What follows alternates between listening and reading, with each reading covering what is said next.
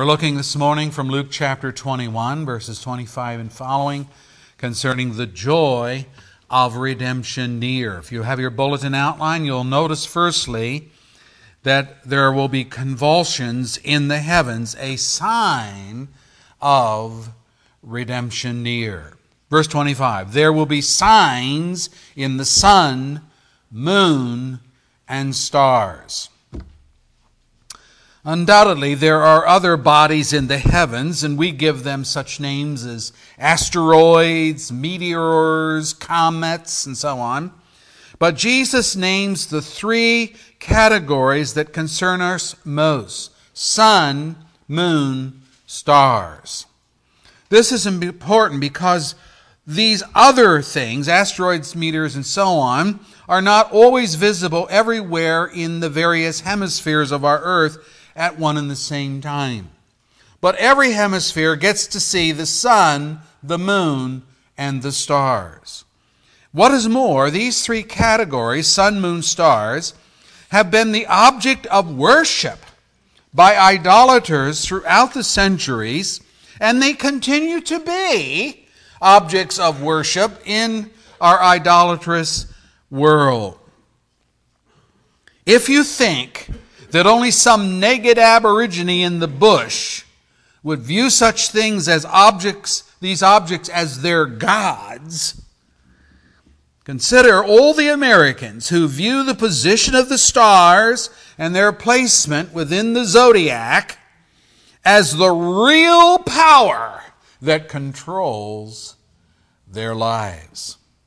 This is why astrological charts and daily horoscopes are an obsession with so many superstitious people. By the way, the Greek word horoscopes comes from two words, horo meaning hour, and skopos meaning to observe, hence to observe the hours. That is, the date of your birth or other indicators of time and space. So that's what they're referring to. You can think about this since the stars were and are used legitimately, legitimately, I say, to obtain one's geographical position. Remember, the mariners of the past used an instrument called the sextant, whereby they could look at the stars and compare it with the horizon, and they know where they are. They'd have direction for their sailing. So it became a very simple thing, a simple leap of faith to assume that the stars also controlled one's spiritual destiny or direction. Hence, the worship of what are viewed as powerful energy fields in the heavens. Now, historically, many cultures worship the sun and the moon and the stars, and many religions still worship them. Still worship them. Surya, S U R Y A, was the sun god of Hinduism, still is. Rides across the sky in a chariot. Tonatiuh was the Aztec sun god. Inti was the Inca sun god. Helios, the Greek sun god.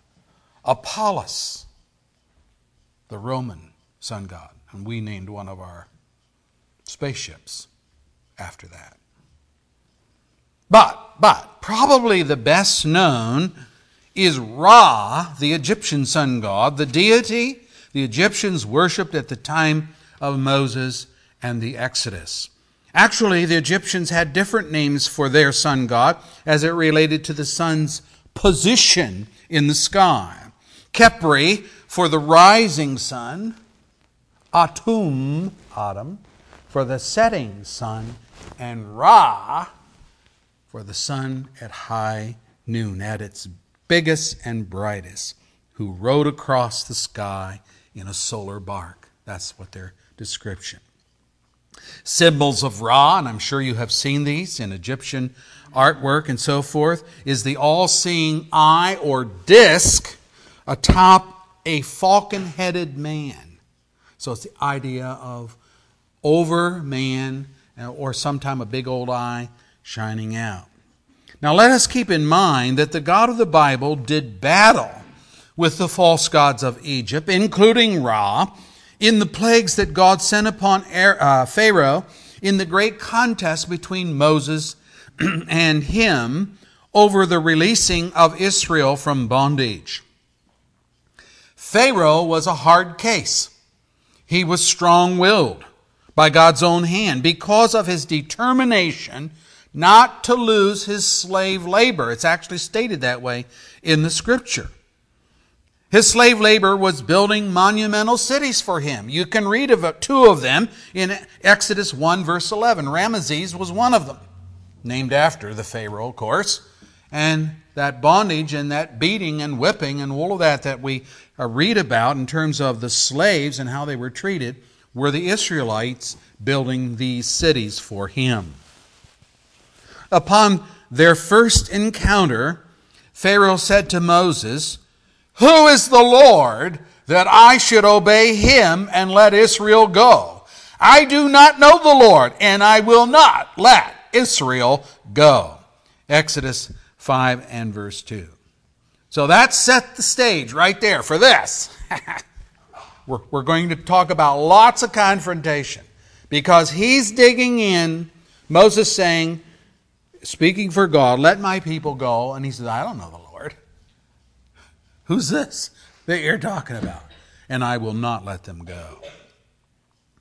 Now, God had informed Moses that such would be the case before he ever got to Egypt. Here's what he said I will harden Pharaoh's heart, and though I multiply my miraculous signs and wonders in Egypt, he will not listen to you. Then I will lay my hand on Egypt, and with mighty acts of judgment I will bring out my divisions, my people, the Israelites. And the Egyptians will know that I am the Lord when I stretch out my hand against Egypt and bring the Israelites out. I like that. It doesn't lay the emphasis, oh, Pharaoh, let them go. no, the Lord laid his hand on them and brought them out in spite of Pharaoh. Exodus 7, verse 3 through 5. And verse 14 of that chapter says Then the Lord said to Moses, Pharaoh's heart is unyielding. He refuses to let the people go. And so began the great contest against the gods of Egypt. You remember the first miracle, the Nile was turned to blood. And that was the beginning of God's belittlement of the power of the Egyptian gods, for they worshiped the Nile as the mother of life. But when we get to the ninth plague, the ninth plague, there were ten. So we get to number nine. Here's what we read. Then the Lord said to Moses, Stretch out your hand towards the sky, so that darkness will spread over Egypt, darkness that can be felt. So Moses stretched out his hand towards the sky, and total darkness covered all Egypt for three days. No one could see anyone else or leave his place for three days. Yet, all the Israelites had light in the places where they lived. Exodus 10, verse 21 through 23. Dee and I experienced this kind of darkness one time in our life. One time in our life. When we visited Penn's Cave in Pennsylvania. Penn's Cave is a huge underground cavern. You have to go down, down, down, down, down just to get to the opening. I mean, you have, you know, you're driving this winding road, so forth, to get down to it. And then when you get down to it, there is this underground uh, lake that is in the cave. So you've got to get in a boat. So we traveled by boat back, back, back, deeper, deeper, deeper into the cave, making turns here, there, and so forth, getting back into the recesses of the cave. Yes, I actually convinced Donna to do that. And as we moved deeper and deeper into the cave, eventually the mouth of the cave disappeared, so that light disappeared. They had it all lit up, of course, with lights. We could look at the stalactites and all of those kind of things. But then when we got all the way back in there, the guide turned out the lights. The darkness, let me tell you, could be felt. And though I was sitting right next to Dee, I could not see her. So I raised my hand, I put my hand in front of my eyes, and I could not see my fingers. Marvelous as the human eye is, it needs some amount of trace light to see. So we experience for the first and only time what it must be like to be blind. It was disconcerting experience to say the least. A darkness that you could feel. When God blanketed the sun that day in Egypt, it was an attack on Ra. And it demonstrated to Pharaoh and his people that it was the God of Israel who controlled the illumination of their world. He could even light up the homestead of the Israelites while encapsulating the rest of Egypt in darkness so black, so penetrating that it could be felt. And a darkness that black, that close at hand, is suffocating emotionally. No wonder the Egyptians stayed put for three days. Now, all, all the plagues of Egypt were aimed at their idol gods as a demonstration that God is one, not many. God is omnipotent. He does whatever He pleases without their permission, without their ability to thwart His will. And at the completion of the tenth plague, the most terrible of all, here's what we read it's God's summarization. On that night I will pass through Egypt and strike down every firstborn, both men and animals, and I will bring judgment on all the gods of Egypt. I am the Lord. Exodus 12, verse 12. And in reflecting on the Exodus, Moses writes later in the book of Numbers the Israelites set out from Ramesses on the 15th day of the first month, the day after Passover. They marched out boldly in full view of all the Egyptians who were burying all their firstborn, whom the Lord had struck down among them, for the Lord had brought judgment on their gods. Numbers 33, verse 3 and 4 in their later history. When Israel forsook God and began to worship the gods of the Egyptians, you can hardly believe that, but they did it. Jeremiah predicted, He, God, will set fire to the temples of the gods of Egypt. He will burn their temples and take their gods captive. As a shepherd wraps his garment around him, so will he wrap Egypt around himself and depart from there unscathed. And there in the temple of the sun, in Egypt. He will demolish the sacred pillars and will burn down the temples of the gods of Egypt. Jeremiah 43, verse 12 and 13. So this happened a number of times historically.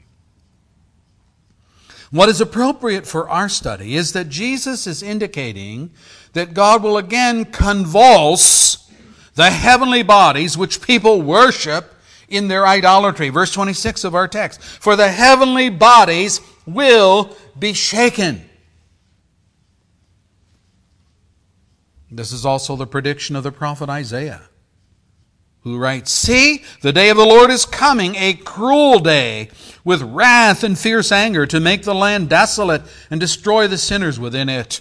The stars of heaven and their constellations will not show their light.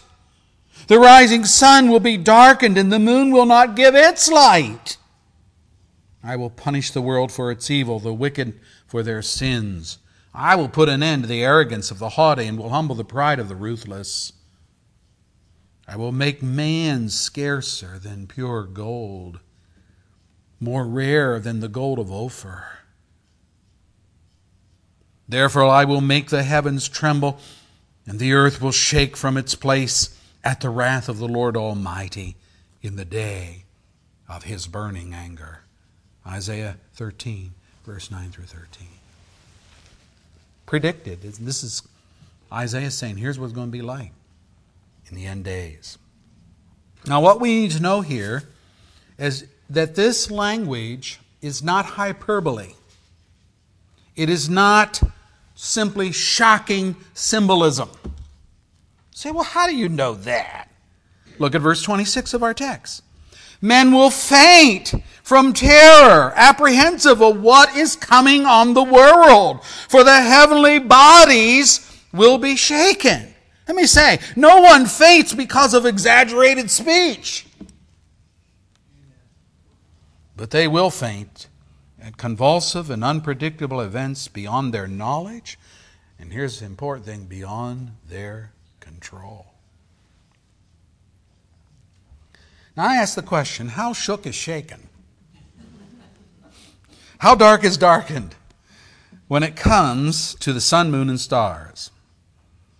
Well, we read in the Revelation the fourth angel sounded the trumpet, and a third of the sun was struck, a third of the moon, a third of the stars, so that a third of them turned dark.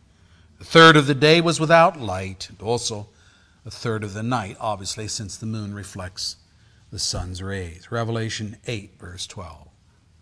How will this happen? Well, remember what we read about the plagues in Egypt? All Egypt was affected by the penetrating darkness that God sent upon the land, except the province of Goshen, which was the suburb where the Israelites lived. They had light when Egypt proper did not have any light. Say, I don't know how that could happen.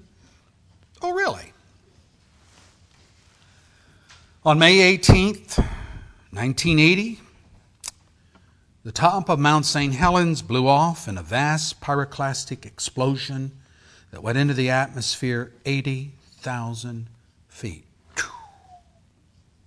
HistoryLink.org writes An ash plume roared out of the top of the mountain and within 15 minutes reached a height of 15 miles above the mountain. Prevailing winds blew dense clouds of black ash to the east that blocked the sun and turned day into total darkness over the land that it crossed.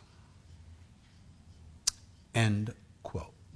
Brethren, this is just one volcano in one state, Washington, yet the ash cloud it produced blocked the light of the sun in regions 1,000 miles away. That's a third across, a third, here we go again with the thirds, a third across the United States. Ezekiel tells of a repeat of God's judgment on Egypt, saying, I will cover the heavens and darken their stars. I will cover the sun with a cloud, and the moon will not give its light, obviously, since the moon is reflective. All the shining lights, still reading scripture, all the shining lights in the heavens I will darken over you. I will bring darkness over your land, declares the sovereign Lord. I will trouble the hearts of many peoples when I bring about your destruction among the nations, among lands that you have not known. I will cause many peoples to be appalled at you, and their kings will shudder with horror because of you when I brandish my sword before them. On the day of your downfall, each of them will tremble every moment for his life. Ezekiel 32 verses 7 through 10. What then, my people, will it be like when one third of the light emitting orbs of the heavens are turned dark in the judgment of the day of the Lord? Revelation 8, verse 12. There's billions of stars out there, billions and billions of stars. A third, just take a third of them, switch them off a third of the sun, third of the moon's reflective. You can be sure people are going to go, What's going on? But that's not all. Not only there will there be convulsions in the sky, but there will be, secondly, convulsions on earth. Two areas. Firstly, in the seas. Look at verse 25, the latter part. On the earth, nations will be in anguish and perplexity at the roaring and tossing of the sea. God declared to Israel, For I am the Lord your God who churns up the sea so that its waves roar. I am the Lord Almighty is his name. Isaiah 51, verse 15. I do that. Now I know the scientists have an explanation. Well, it's the wind, it's the movement, and it's on. Yeah, but who controls all of that? Jeremiah says, This is what the Lord says. He who appoints the sun to shine by day, who decrees the moon and stars to shine by night, who stirs up the sea so that its waves roar. The Lord Almighty is his name. Jeremiah 31, verse 35. And the little prophet Amos wrote this The Lord, the Lord Almighty, he who touches the earth and it melts, and all who live in its in it mourn. The whole land rises like the Nile and then sinks like the river of Egypt. Amos 9, verse 5. A few weeks ago, I talked about the frequency of earthquakes, since that is one of the signs of Christ's return. Now we learn that the sea will have its day of dread as well. Our text says the roaring, the tossing of the sea. Okay, well, doesn't it do that all the time? Roar and toss, the waves toss. Well, obviously, he's talking about something extraordinary here that the sea is doing. So I went on the Tsunami Warning System site. Maybe didn't even know there was such a site, but there is. Here's what I discovered. This is phenomenal. I discovered that there were but nine, nine recorded, that's the operative word, nine recorded tsunamis from 1628 before Christ, BC, to March of 1933 AD, after Christ, a total of 3,561 years. So nine tsunamis in 3,561 years. That works out to one tsunami every 396 years, or 0.0025% per year.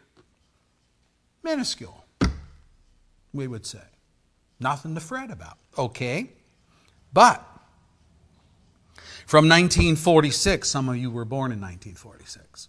From 1946 through February last month, 2013, there have been 14 tsunamis in 67 years, or one on average every five years. And get this, an 8,268% increase in tsunamis.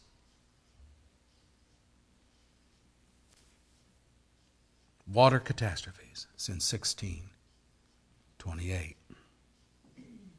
So where'd you come up with those figures? Well, I have two brother-in-laws that are accountants, so I put them to work uh, coming up with the math, since I'm not very good at math, and they both come up with the same figures. The Bible identifies God as setting boundaries for the sea. We don't normally think about this. When Job, in arrogant protest against God's dealings with him, said, I want a hearing before God. I'm going to ask him some questions and I'm going to get me some answers. God demonstrated how little Job knew by questioning him. And here's what he said Who shut up the sea behind doors when it burst forth from the womb? When I made the clouds its garment and wrapped it in thick darkness? When I fixed limits for it? And set its doors and bars in place. When I said, This far you may come and no farther, here is where your proud waves halt. Job 38, verse 8 through 11. A, a fixed limit? Did I read that right? Barred doors, a border with a prohibition halt? All that for the sea? Really? Yeah, indeed. But in times of judgment, this same God can and does shake the earth, and the waves roar up, they come upon the shores, past their previous boundaries to such a degree that many lose their lives and much destruction and property loss occur. The worst tsunami on record occurred in Sumatra, Indonesia, December 26, 2004, emerging from a 9.1 earthquake, resulting in a 164 foot tall wave. Can you think about that? That's 16 stories high, coming on shore and crashing in land more than three miles.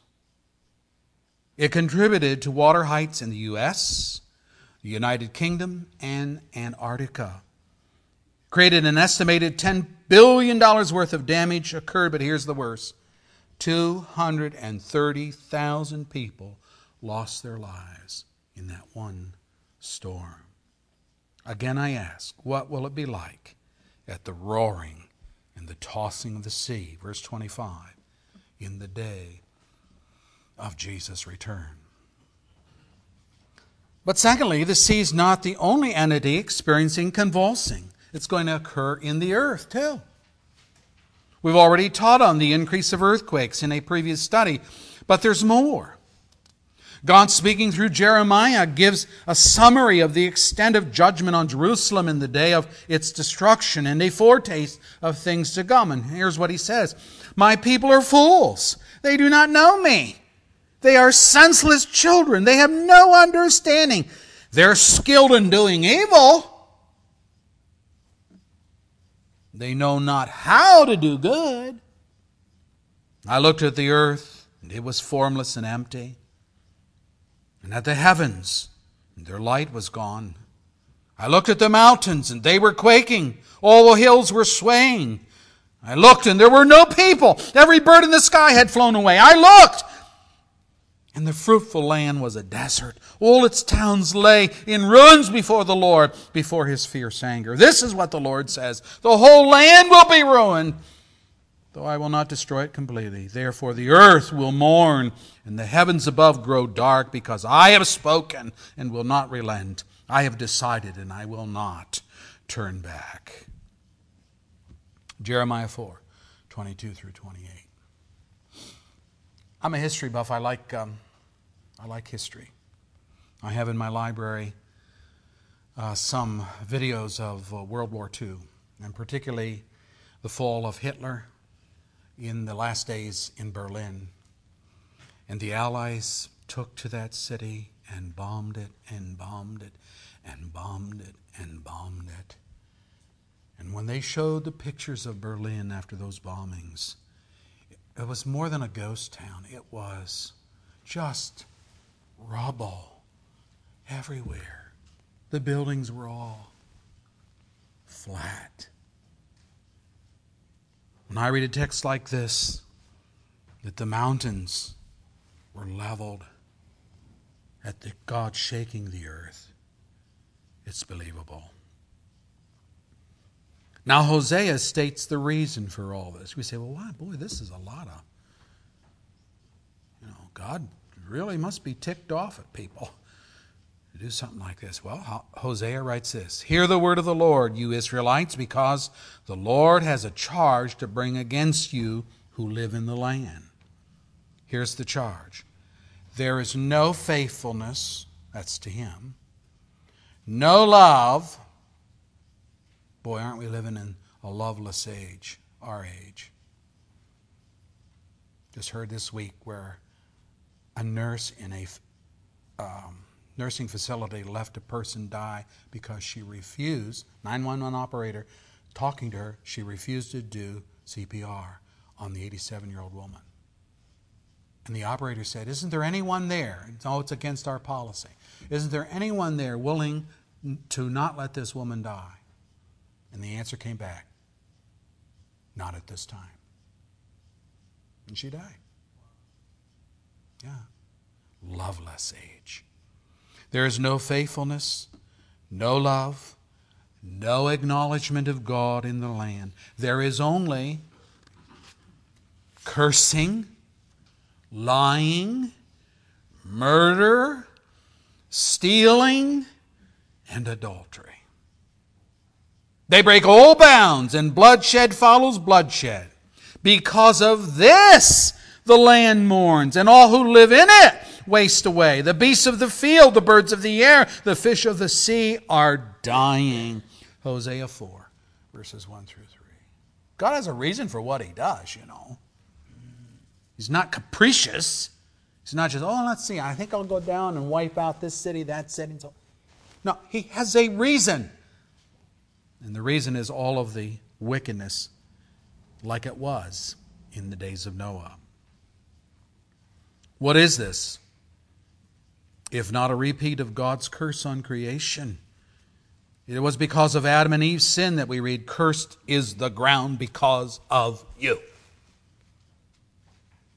That's why it's cursed. Genesis 3, verse 17. Nahum the prophet reminds us how God uses the things of nature in judgment.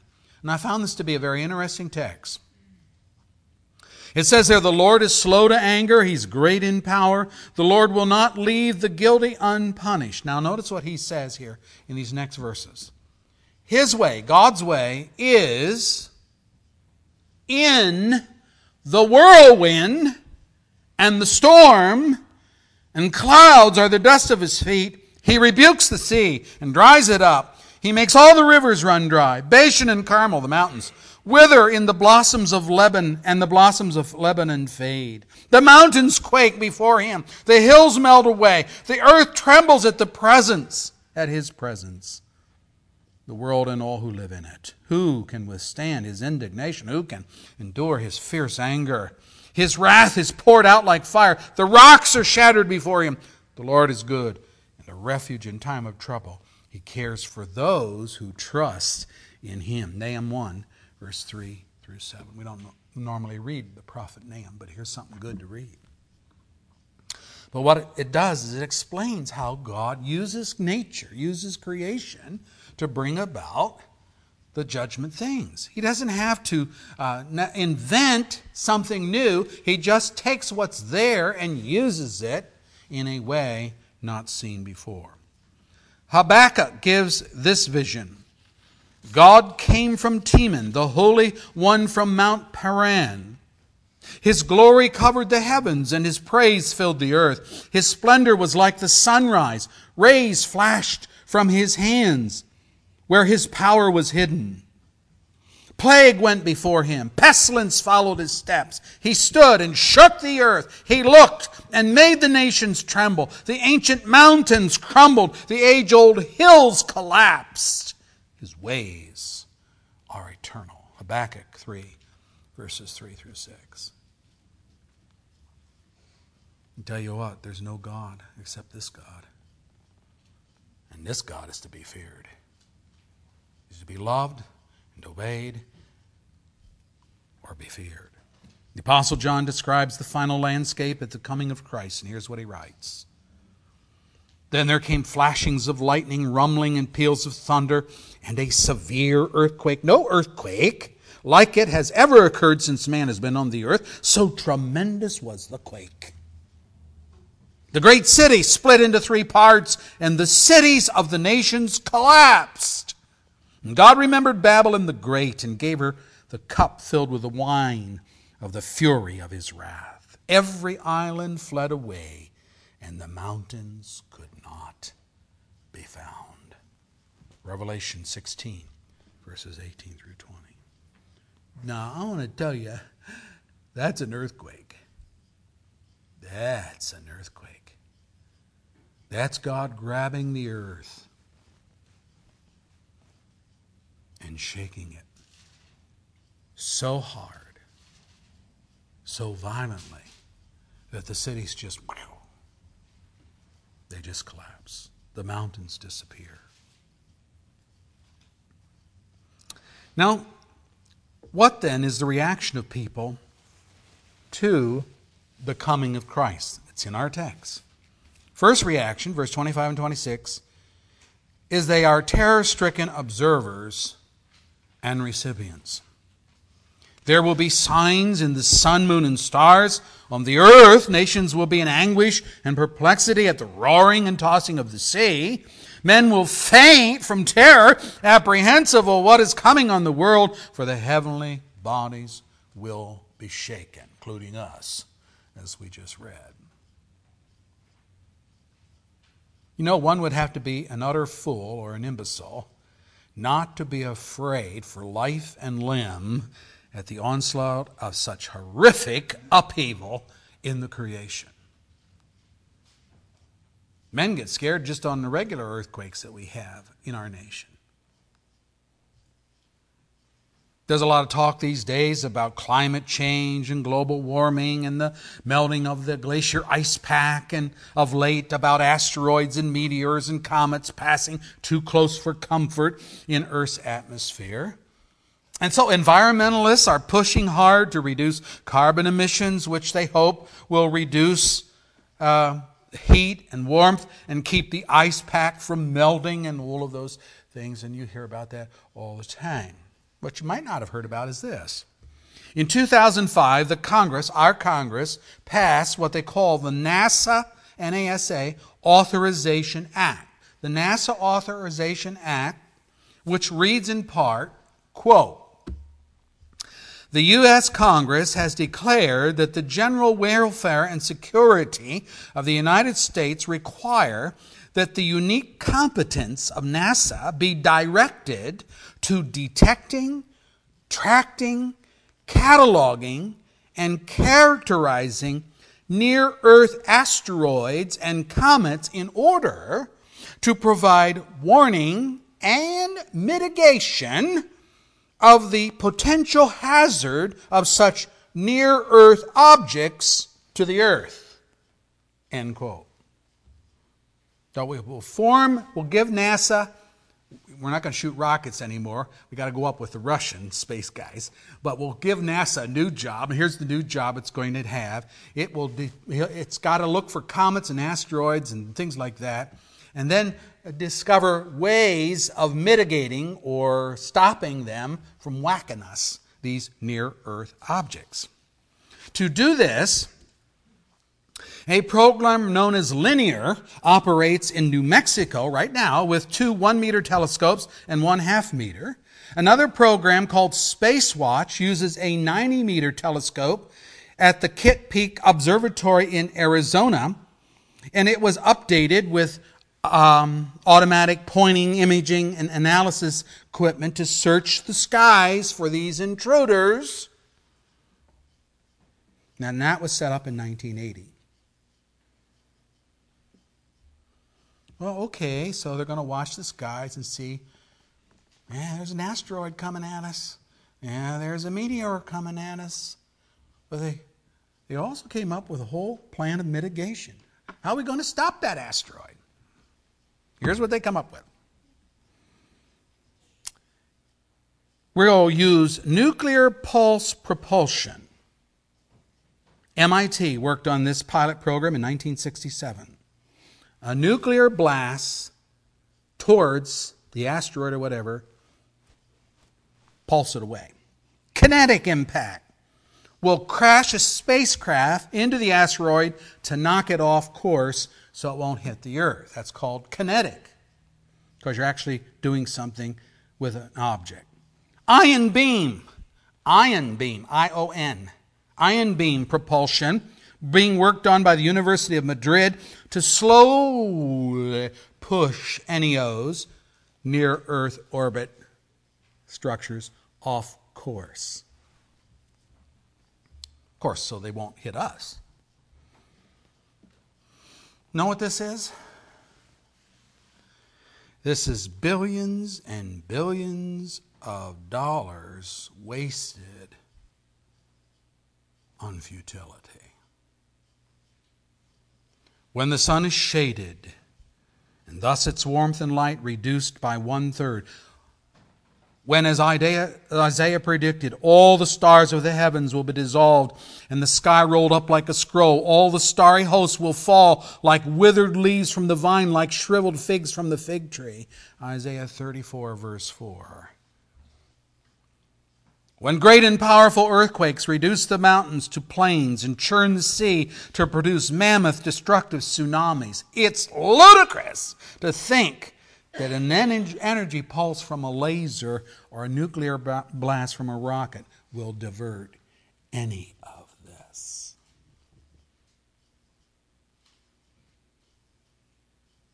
Rather, the reaction of idolatrous humanity will be this. Then the kings of the earth, those guys that have the money, the princes, the generals, there's your military, the rich, the mighty, those that have money, every slave, every free man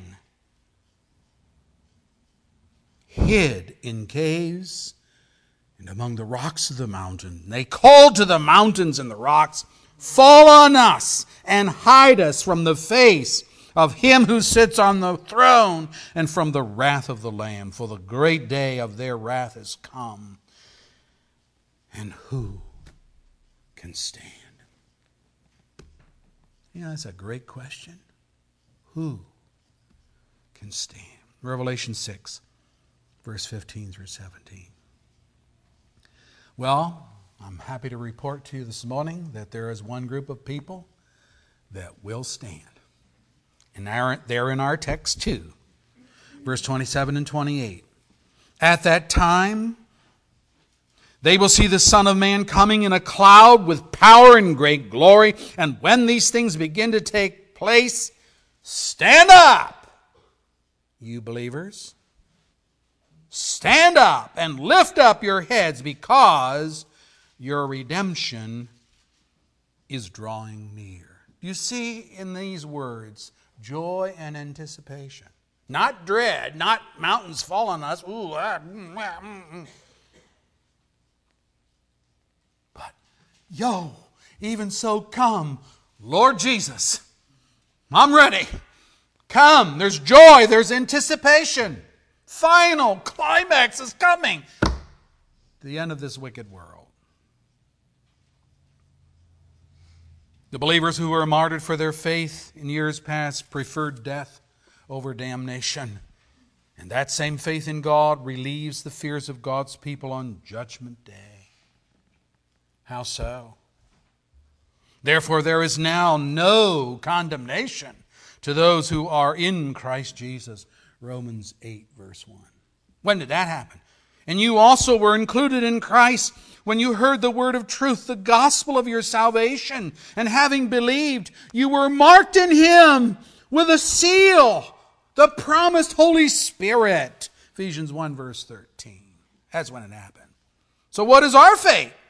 And the peace of God, which transcends all understanding, will guard your hearts and your minds in Christ Jesus. Philippians 4, verse 1. How can we be at peace when such turmoil and death and dying is found everywhere? For the Lord himself will come down from heaven with a loud command and with the voice of the archangel and with the trumpet call of God, and the dead in Christ will rise first. And after that, we who are still alive and are left will be caught up together with them in the clouds to meet the Lord in the air, and so we will ever be with the Lord. Amen. 1 Thessalonians 4, verse 16 and 17. Say, oh, wait a minute, though, I'm a sinner. I'm a sinner. What about God's judgment of sin? We've read that in all those prophecies. Yeah, well, read this too 1 Peter 2, verse 24. He himself bore our sins in his body on the tree so that we might die to sins and live, and live for righteousness. By his wounds we are, have been healed. How do I obtain the forgiveness of Jesus' crosswork? Answer For God so loved the world that he gave his one and only Son, that whoever believes in him shall not perish, but have eternal life. John 3, verse 16. What does that mean for me on the day of judgment when the Bible warns for that great day of their wrath has come? And who can stand? Revelation 6, verse 17. Jesus, through the Apostle Paul, says, For God did not appoint us to suffer wrath, but to receive salvation through our Lord Jesus Christ. 1 Thessalonians 5, verse 9. We're in a different category. All right, Pastor. How do I know that all that you say is going to come true? Verse 33 of our text. Jesus says, Heaven and earth will pass away, but my words, my promises will never pass away.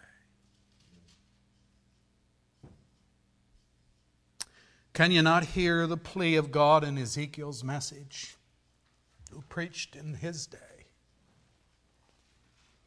Say to them, Ezekiel, say to them, as surely as I live, declares the sovereign Lord, I take no pleasure in the death of the wicked, but rather that they turn from their ways and live. Turn, turn from your evil ways. Why will you die, O house of Israel? Ezekiel 33, verse 11. That's God's message to the world today while there's yet time. Why, why will you perish? And I say, Why indeed? Why indeed? It's only because our hearts are stubborn and hard like that of Pharaoh that the judgment of God comes upon us.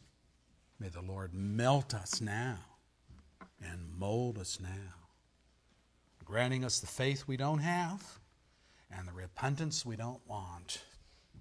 May the Lord do that for you this morning if you're outside of His grace. Our Lord, we thank you and praise you for your word.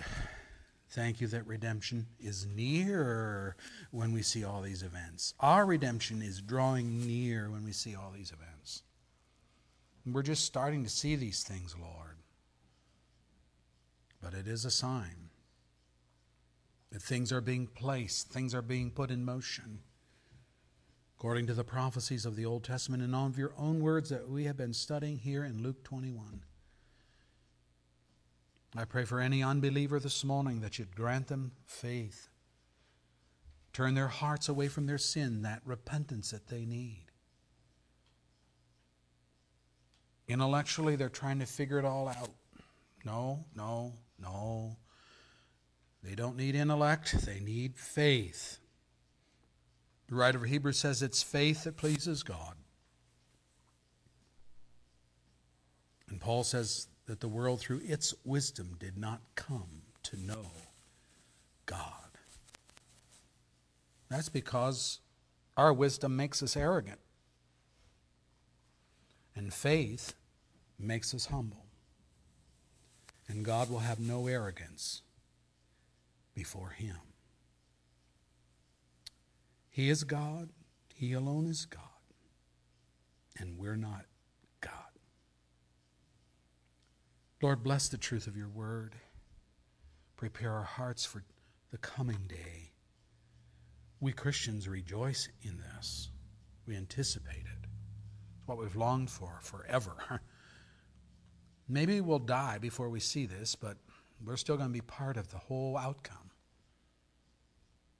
And I'm praying for those that are yet lost in sin, still arguing with God, still having no time to believe, still trying to figure Him out and analyze Him. Lord,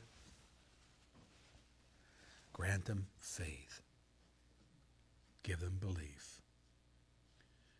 We pray these things for your glory, first and foremost, where you are glorified when people believe. And you're pleased when people believe. If we can please you, Lord, we are safe. Bless the truth of your word. Thank you for Jesus, who took the pain and the penalty of our sin and grants to us forgiveness for the asking. Amen.